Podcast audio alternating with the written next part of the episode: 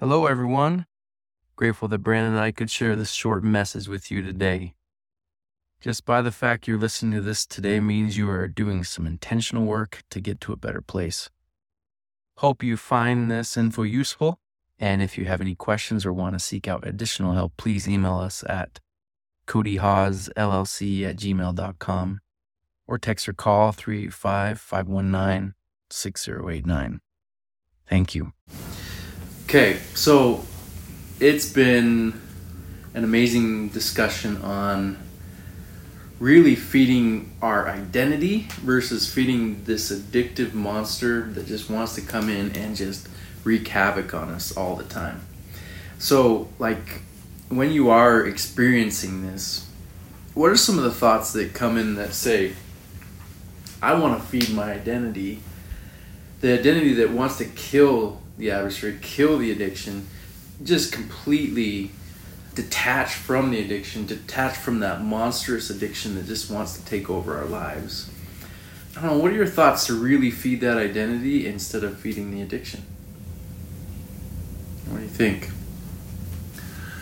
So one of the things I was thinking about with feeding the identity versus feeding the addictive monster is that connection with God and our identity as children of God and letting Him feed us, feed our identities. God will fill, if we let Him, God will fill our lives with so much goodness. That is the ultimate source of food for our souls, for identity, right? With the addiction, it's a counterfeit. the addiction, this addictive monster that we keep feeding, right? We keep giving into it because it's a counterfeit to all the good things in life God can give us, right? The addiction is it's a huge hit of dopamine, but we didn't do anything for it, right? We scrolled on a phone or on the internet.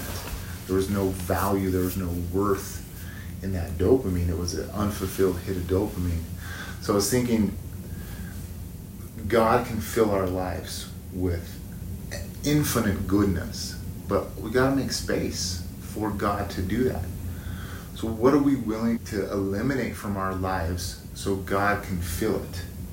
Because if we got our lives so filled up with stuff, it doesn't have to be the addictive acting out.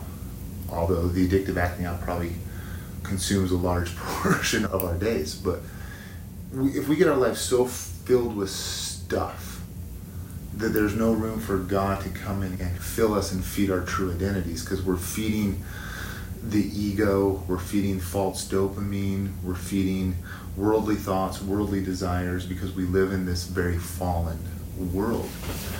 What will we remove from our life to then let God replace that with something that feeds our true souls, our true identity, versus all this false.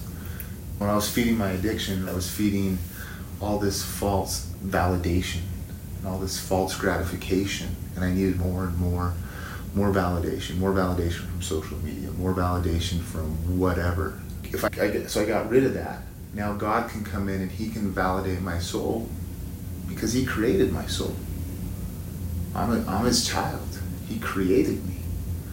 So if I get rid of all the false validation and the pleasure seeking and the need I have for more and more and more of everything, God can fill me with what what I actually need to be nourished by rather than it's like a junk food diet versus a healthy diet.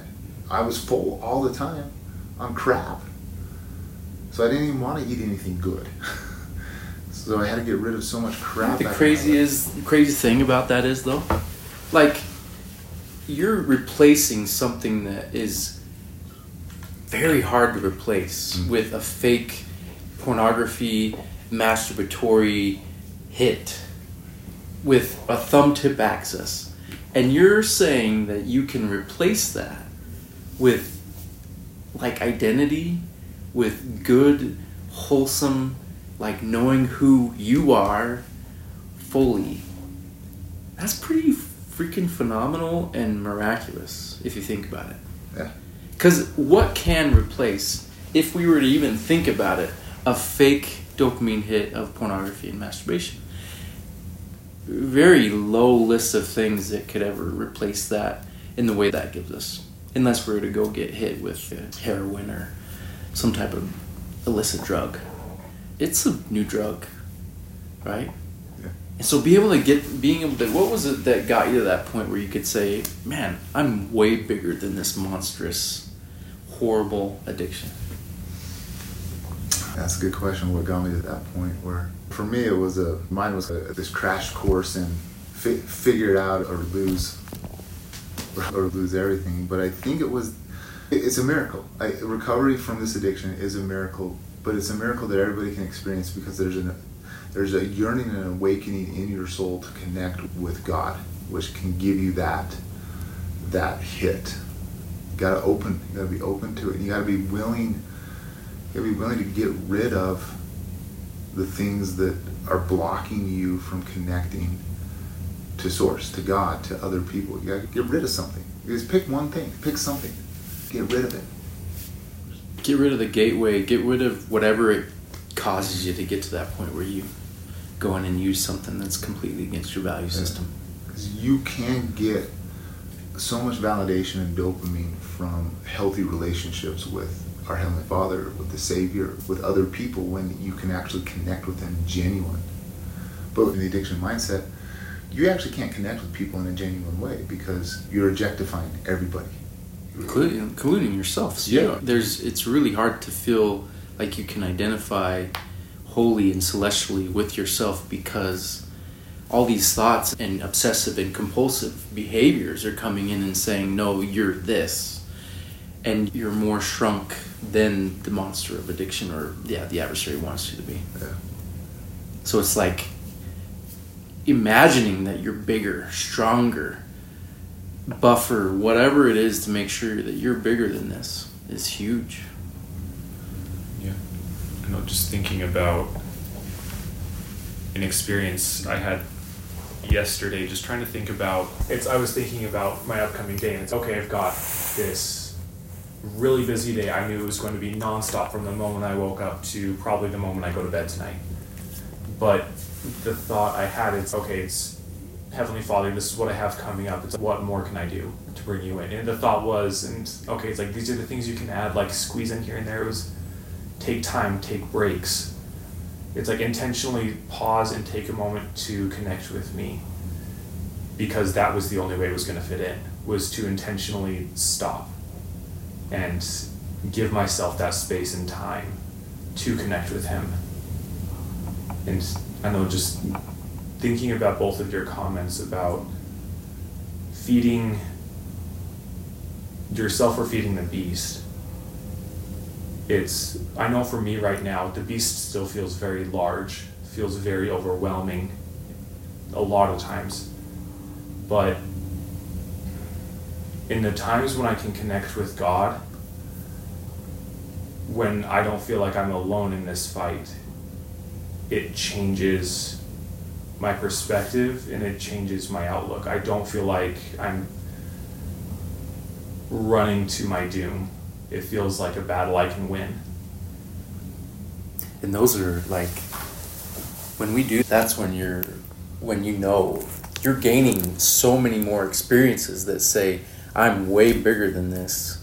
I'm stronger, I'm buffer, I'm taller. This I'm never gonna I'm never gonna shrink in front of this idiot anymore. I'm gonna go get this. I'm better than my obsessions. I'm better than the compulsions. They're real. They're there, but I'm gonna detach from them. They're not gonna be stronger than me. I'm gonna rise up. They're gonna be the ones that's shrinking, because that's who I am. And there's a lot of remembrance that we can do to put that into work. This is making me think of, and we talked about this in the program with Cody before, is David and Goliath.